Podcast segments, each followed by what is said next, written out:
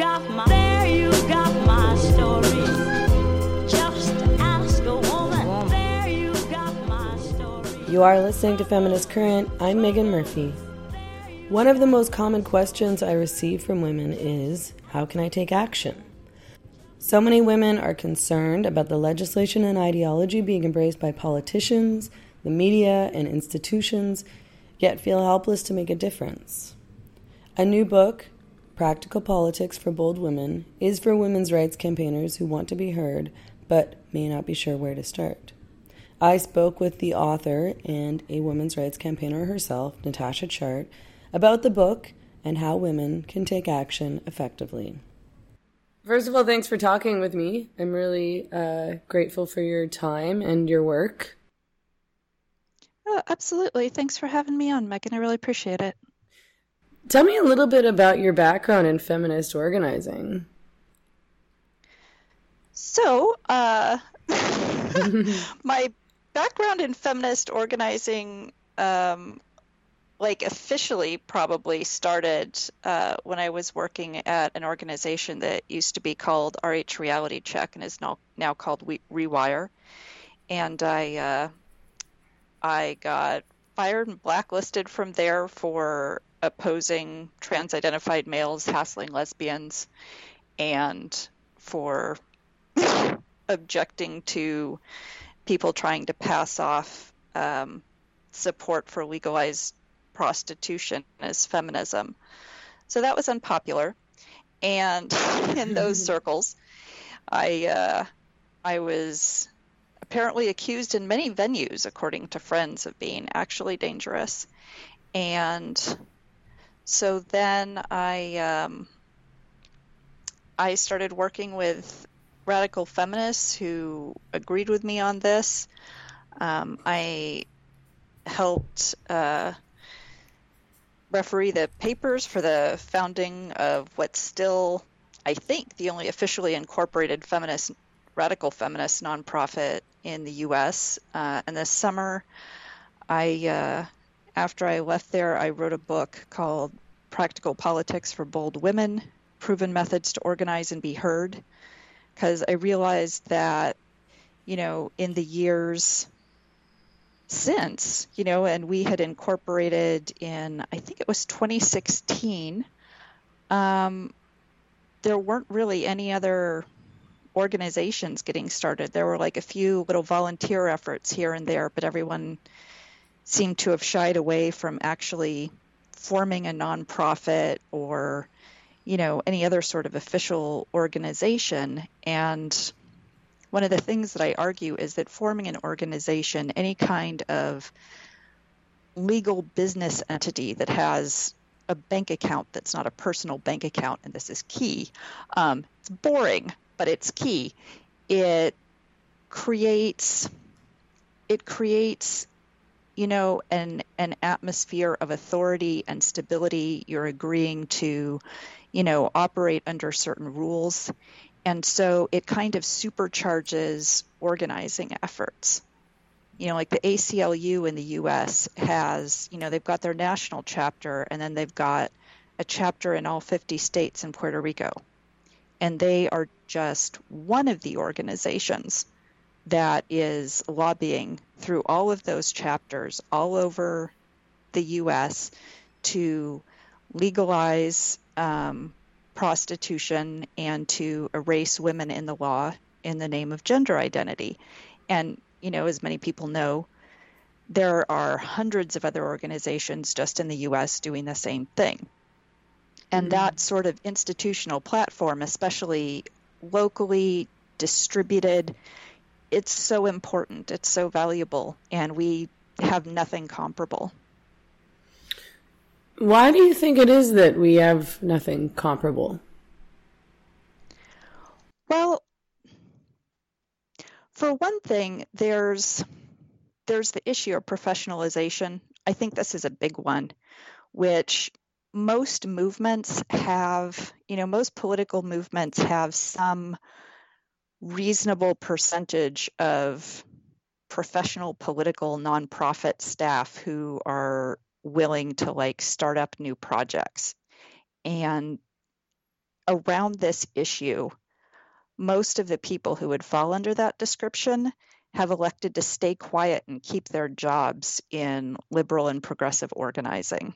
Or they're you know, they're just kind of quietly doing something else and hoping to stay out of the radar. And I think that the you know, it's alarming what gender activists will say to us online and, you know, the blacklisting campaigns. And I've, you know, I've had my details shared. I've had threatening, harassing phone calls made. Um, you know, we, we've had our events protested and otherwise targeted for harassment, but, but it's not, I don't know. I, I think people, to some extent, worry about it a little bit more than is reasonable. Then, then it's is likely to for it to be a problem. Mhm. And I think it's been blown up to be bigger than it was. And I also think that, like, if there were even five or 10 official radical feminist nonprofits, it would start building a momentum of its own. Because, you know, one thing that you see, it's like they can sustain, you know, a Twitter hashtag mob or a doxing effort here or there or something like that, but they can't the the capacity of their networks to organize for these sorts of cancellation parties it sort of starts testing its limit at about two or three incidents at a time. That's my observation anyway. It's just you know. Yeah, I mean, I think that, I mean, I, like you, have been subject to a ton of threats and, um, and to doxing, actual doxing, not what people think is doxing, like my address and personal info is posted online. And, uh, and you know, it, it is scary, but I think that what people are actually afraid of is not so much the threats of violence and so on and so forth. I think it's the social ostracization. And of course, you know, people are worried about losing their jobs and things like that because those Yeah. things do happen. Um, but Like you say, if there were more organizations, um, if we were doing more organizing around this issue of women's sex based rights, I think that that would provide a better foundation um, for women to feel safe to start doing work around this. But I mean, I think it's interesting that you say that it's it's blown out of proportion um, because I've never heard anybody say that. But I think that you might be right because in my experience, I mean, the easiest way to get past the fear of talking around this issue is just to start talking about it. like it's scarier to to hide in silence than to just come out and say this is what I think and go through the process of losing your friends or people being mad at you or people yelling at you on the internet and what have you and then move forward with with actual organizing. Oh, for sure, for sure. And you know, it's scary to be broke and lonely. you know, that's Yeah. not that's that's not nothing. That's I you know, and especially in the US when our health care is often tied to a job, mm. you know, that can be I've definitely had people say, "Oh, well, you know, I wouldn't be able to afford like this medicine I need," or someone in my family, their child maybe would not be able to afford their treatment. And that, you know, that's real, but it's also not like if you pop up and say, I mean, people people talk about it sometimes as though if you pop up on the internet under your own name and say, "Oh, well, I don't believe that human beings can change sex," like, you know, a picket line will form outside your house the next day, right? And it's not like that. I yeah, mean, it's just I mean a, a lot of it is I mean people are scared for scared of conflict and scared to disagree and and those Yeah. kinds of things. But I think that you're right. I think there's ways to be strategic around that. And you know, one of the, best ways to be strategic around this issue is, of course, to to organize and to start lobbying um, politicians in particular. So, I I think one of the most common questions that I get, especially from young women, but also you know from all sorts of women, is like, I they'll say they'll email me or they'll talk to me after an event and they'll say I'm really upset about this, I'm really concerned, I'm really angry, but I don't know what to do. You know, how do I make a difference? So how does one start organizing? I mean, how do how how would a woman go about finding others to start organizing with or do you think she should just kind of start on her own? Well, when they shut down gender critical Reddit, um, there were, last I heard, about 50,000 women on that platform. And so there's a there's things that this tells us. One is that you know, if you had that many people in organizations, you know, if there had been say if that had represented like 10 organizations um, with like 5,000 people on their list. I think the math works out right there. Um, that would have been like 10 organizations worth of pretty decent, like if those had all been state organizations, that's a pretty decent level of response. And if you have an organization, you can come up with some kind of platform that can't be taken away from you. For instance, an email list. If you're an organization, you can get, you know, business banking, business email, bulk email. So you can have your own email list. You can reach your supporters whether or not Reddit will let you talk to each other, even if Facebook bans every last one of you, even if Twitter won't let you have an account.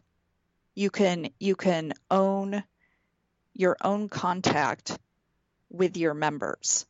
Um, so I would say, you know, and like organizing is at a fundamental level is just getting more than one person to agree on a goal and work work towards it together. So if you have ever, you know, like been in a group of friends and you were all trying to decide what to do for dinner and it was this long dithery discussion that made you just want to tear your hair out and you helped everybody figure out okay we're going to go to this place and we're going to go now you can understand the basic principles of how to how to organize people.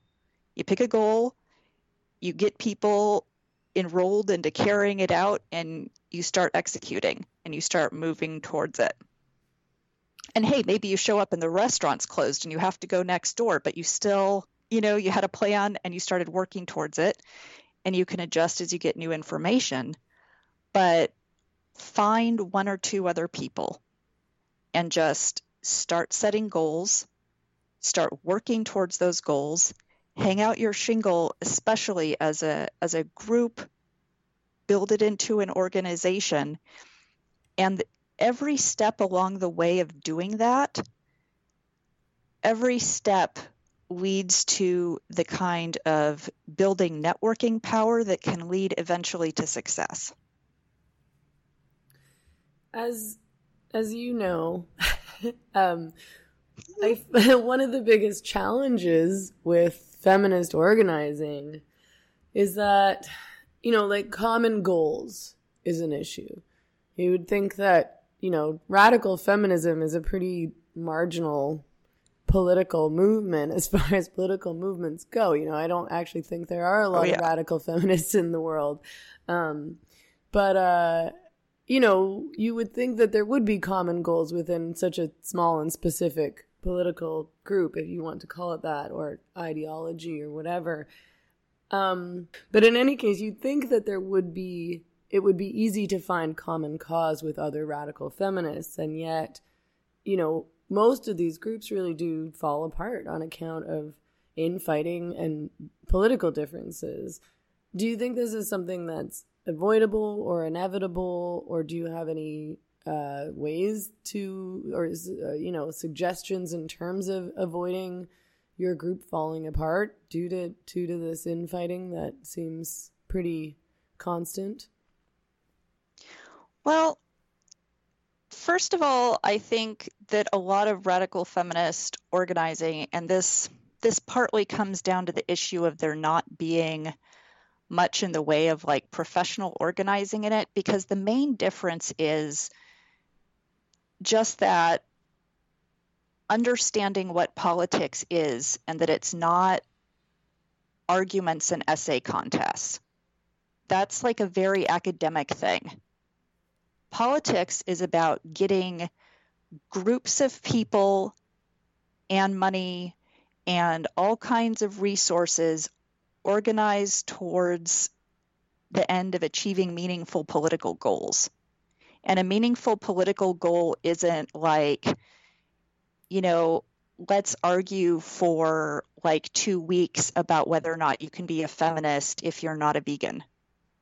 That's that's not a political goal really. A political goal is look, there's this policy. Um, they're going to pass it at the state house. None of us like it. We have to go find five people to show up and testify. That's a political goal. And when you organize your work around goals like that, it's it has its own momentum. It has its own appeal. You you can start accomplishing things. You can start every step you take along the path, you can see a way again to, to take the next step. And when you start doing that, you can start achieving even small wins. The and then you want to do more of it. And then that, you know, it brings the satisfaction that you think winning an argument, except you never win an argument, that you think winning an argument will get you. It, it, it begins to provide its own reward, and you learn through doing it. But the thing is, you don't need, you know, if there's like 5,000 people in a Facebook group and there's some huge vicious argument going down, guaranteed most of the people are not participating in it. Mm. Most people are either tuned out or they haven't gotten a notification from this group in like a year or they're just looking at that fight being like, man, I've got 50 things I'd rather do today than be part of that buzzsaw. Um, you don't need 5,000 people to agree with you to start working towards measurable, achievable political goals. You need like three or five. You need like some single digit number of people that you have working together on sensible, reasonable goals can start, you know, achieving small wins and building supporter lists. And then you don't need to win an argument with 5,000 people. It's a it's a much more defined and achievable task actually and it's a million times more effective than having arguments on social media. Yeah, I think that's such an important point because I think that people do sometimes think that social media is the whole world and they see these fights happening online or they're engaging in these fights online and they think, you know, everyone they think everyone sees it to start, which isn't true, but you know, that mm-hmm. people, you know, they feel like everyone's against them maybe because they're they're being attacked online and the reality is that most people just aren't speaking up or participating um, and some people who tend to be you know not not the nicest people tend to also be like the loudest people in those kinds of situations um, so i think that's a really important reminder I mean, I always tell women, you know, organize in real life. Obviously, we have to do certain things online. Social media is a really useful tool, or it can be. Um, you know, we don't all live in the same place, so we're gonna end up having to do things on Skype or Zoom or things like that. But but if you can, I do I always suggest finding women, you know, like in your town or in your city to try to get together with and organize. What do you think about that online versus real life organizing thing? I think that's absolutely right. I mean, you know, you need the online component to some extent, you know, it's a good idea to have a website, to have a social media presence for a group, even if it's just a little volunteer group that you have, so people know you're there, so people can kind of just find you. Because, you know, there is some of that that happens. And, you know, I'll even say, I'm I'm certainly no like total saint when it comes to online arguments. As you know, I've definitely I've definitely been in some flame wars here and there in my time. And sometimes, you know, you might feel like, hey, I really need to speak up about this. Um, but still, it the important thing is keeping it in perspective. Is if you have if you have any real life offline contacts with people, phone calls, Zoom calls, in person meetings, anything, that's keeping you in perspective with hey, there's a whole world outside social media. There are millions of people who haven't even logged into Twitter today and probably never will, and they don't care. And they never will. And you can talk to plenty of those people. But even if you are, you know, online, if you have two people who are hassling you and you know you have like an email list of 2,000 people who support you, and you know, you know, well, our organization has hundreds of donors who love our work. Two people arguing with you doesn't feel like the end of the world. Mm. Or if you're a website, you know, if you run your own website and you're looking at your traffic figures and there's somebody going after each other in the comments or whatever, and you know, yeah, only 2% of the people who visit even ever leave a comment two people having an argument is not the end of the world. This isn't like representative of everybody's opinion. You know, it it's about maintaining perspective and offline real life relationships are good for maintaining perspective and also for actually getting things done. They're the best for that. In your in your book, you wrote that um, political engagement isn't just a right but a duty.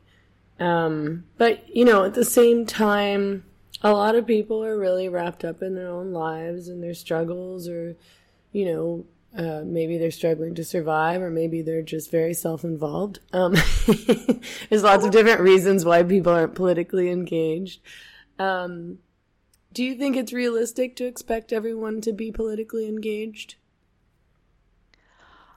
I think, you know, between the extremes of you are reading political news and contacting a political figure or showing up at like your city hall every day and the other extreme of you don't even know who the you know president of your country is there's a lot of gray area. I think that people could do if we want to have a representative government. If we want to have representative liberal democracies and we want those to function well, people have to show up to them. And, you know, even people who do consider themselves politically engaged, how often is that engagement? Well, I read a bunch of stories and maybe complained a little bit online versus I called my representative versus I talked with somebody else and we have a plan about what to do with this. So we could be doing slightly more. I think even doing just a few degrees more worth of civic engagement and citizen oversight of our governments would really help. And where we are engaged, being a little more strategic about it. I think what happened with the gender identity for issue, for instance, is that they took over quietly behind the scenes, and you can find somewhere on YouTube. There's a video of Masen Davis, who's a, uh, an FTM, talking about this. All of these institutions in the shadows that kind of people don't care about and they don't notice too much. Like there was that that guy Amelia Decaudin who got rid of the the sex parity representation rule in New York State. you know, how how well attended are New York State Party Democratic meetings? I bet not very well. I've never gone to one. You know, I'm here talking about this in terms of engagement. I I haven't gone to one of those state party meetings. And you know, I think I think actually democracy is kind of understaffed. That not enough people show up to it and have interest. And so when someone comes along with kind of a terrible idea, but they have a really good organizing strategy, there's not necessarily a lot of break on that. You know, I think a lot of things slide under the radar that are just kind of ridiculous or stupid or objectionable. And this is hardly the first policy issue where something like that has happened, where, you know, you, it gets public airing and, you know, past like the tiny number of people to whom it made sense originally. And people will be like, wait, what, what were you doing? Why did you think this made sense? And it's like, you know, we, there needs to be more public oversight of, of government and the institutions that that run our lives. And there isn't you know if the public us does not show up to provide that we're just not going to get it. A lot of organizations obviously struggle with money um, especially feminist organizations you know even you know i've wanted to put on events and things like that and I just don't have the capacity to do fundraising um, in order to to manage that kind of thing. And most of us don't.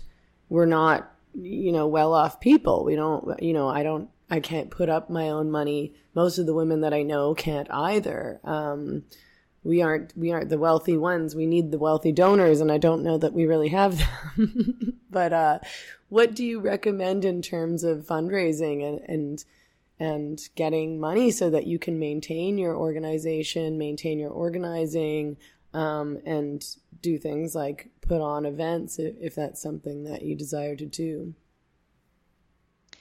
Right. Well, one of the main issues, and this is why, you know, I started talking about like getting like an official organization or a business, some kind of incorporated entity in business banking and starting to build an email list is because that's where eventually you start building structures through which money can come and people will trust it.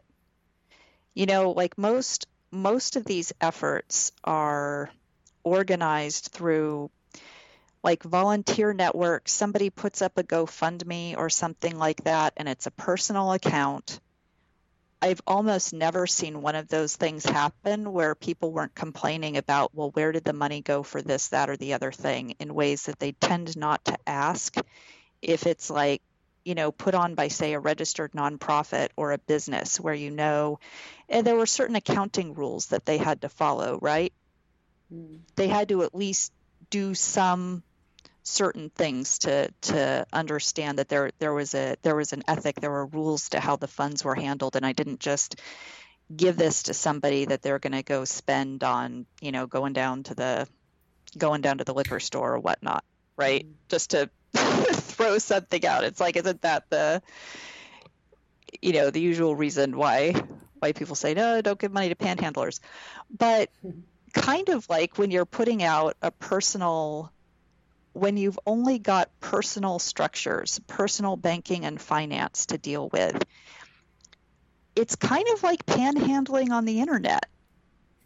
And that kind of thing tends not to, I mean, for one thing, people who are like savvy donors, what does that look like to you? Does that look like a stable endeavor that people are really going to commit to like you're going to support this and years later you're going to be proud of something that you built or you're going to give money for this one time effort. This person might even do this thing that they said but then they're you know they're going to get some other job they're going to get some other interest they're going to go away and whatever was built was lost. If you contribute to an organization there's institutional longevity that's somewhat presumed, especially if the organization has been around a little while. Um, there's also institutional structures created that make it easier for you know, a wealthy donor to give. Like for instance, donors tend to they tend to want like in the US, I don't know anywhere else uh, you know how this works exactly, but there's tax deductions for donations to C3s. So a donor can get a tax break by you know passing along assets to a registered 501c3 charity they cannot get that tax break for you know giving money to your tiny event fund and so they aren't going to do it so this is another reason why you have to you have to put in the effort to create the organizational structure. And it's possible to do an all virtual office policy nonprofit that you could start for maybe between like one and three thousand dollars for like the total startup cost for a year. And if you got a few friends together that's that's not an insane amount of money to be thinking about for starting an organization and then then other things are possible that are not possible if you just get together with a group of your buddies and throw up a GoFundMe on the internet and ask people to trust just trust that you personally are going to to use it for what you said you were going to use it for. Mm-hmm. You know, one of the issues that I've done work around, you've done work around, a lot of the women that we know have done work around, of course, is gender identity legislation and protecting women's sex based rights. Um, you know, it's it's hard to get through to people who've already decided, um, and that means it's hard to get through to people like Democrats, uh, le- the left, you know, left wing or progressive politicians um, who who tend to dominate politics in Canada. In any case, and you know it's really frustrating. In in Canada, those kinds of people often won't even talk to us. So you know, I think it's really important to lobby politicians and policymakers. But if you can't even get a meeting or, you know, people, the, the people in charge simply won't listen to you, it is tough to make a difference. I wonder if you've had any success in that area and, and if so, you know, how did you do that? How have you managed to get through to people on this issue of you know why women's sex-based rights matter, what, what the potential harms of gender identity legislation and policy are, etc. Well, to some extent, and if people have a very strong partisan attachment to a left-leaning party that's like hook, line, and sinker for gender identity, this is not a comforting answer, but it's to some extent you have to talk to anybody who'll talk to you. Um, you know, obviously not like crazy violent evil people or whatever but but to people who are serving elected representatives um, you should consider taking a meeting with someone of a party that you don't necessarily approve of and see if you can come to a meeting of the minds on this. Another thing that i've found effective um, and that I was told was privately, you know, widely shared with legislators. Um, I've been part over the last year and a bit in one way or another commissioning about $100,000 worth of public opinion polls in the US. And every single one of those polls showed that, you know, a majority of people in the US approve in a a vague sort of way of our policy proposal called the Equality Act, which would be like a big women's and LGBTQ WTF rights bill. So it erases sex in favor of gender identity, and it's supposed to be about rights for women, but essentially makes it so the law can't even recognize that women exist. And people generally support that policy probably because you know they want to be nice and they think about it in terms of well i don't want anyone discriminated against in housing and employment. And i haven't actually met anyone you know who opposes gender identity policy who doesn't you know think that that's a good place to start from that like we shouldn't just be mean to people or something or drive them out of work or housing because they make a gender identity claim. I wish people in the gender identity activist camp were that broad minded about radical feminists, but alas. But when you dig down into asking them, well, do you think that, you know, men who've committed DV or sex offenses should be housed in women's prisons? No, people don't like that idea. Mm-hmm. Do you think that, you know, males should be allowed to compete in girls and women's sports? People don't like that idea these policies, like what they actually do, are not popular. They don't have majority support. And if you can get like the, the organizations that support gender identity policies in the US have email lists and supporter lists in various forms of millions of people. And even if we had like 50 new RADFEM organizations spring up in the next three months, we are not going to have that many people. But we can point to public opinion research and say, hey, I can prove that more than half of the likely voters in the US agree with me on this issue. I can show you right here. And with a with a high degree of certainty, this means many tens of millions of people. We should have like 270 seats worth roughly of congressional representation for gender critical opinions on these policies based on the number of likely voters who agree with us, but we don't. But we can prove, and this is another way of if you can't directly organize people, if you can come up with some kind of way to fund public opinion research, every country they've tried that in, they have proved that these policies are unpopular. This is like super important information. These are really useful tips. I think that it's like these kinds of conversations are really necessary in, in feminism, well, in particular for radical feminists. I think we've struggled with organizing and getting through to, to policymakers and to the public for a really long time. So I really appreciate you writing this book and, and talking with me about all this. And um, I hope that lots of people will read your book and, and start organizing throughout the US and, and in other places in Canada as well, of course. Uh, how can people get your book? Um, can can they buy it online? Well, if you are in the US, you can buy a print copy at natashachart.com.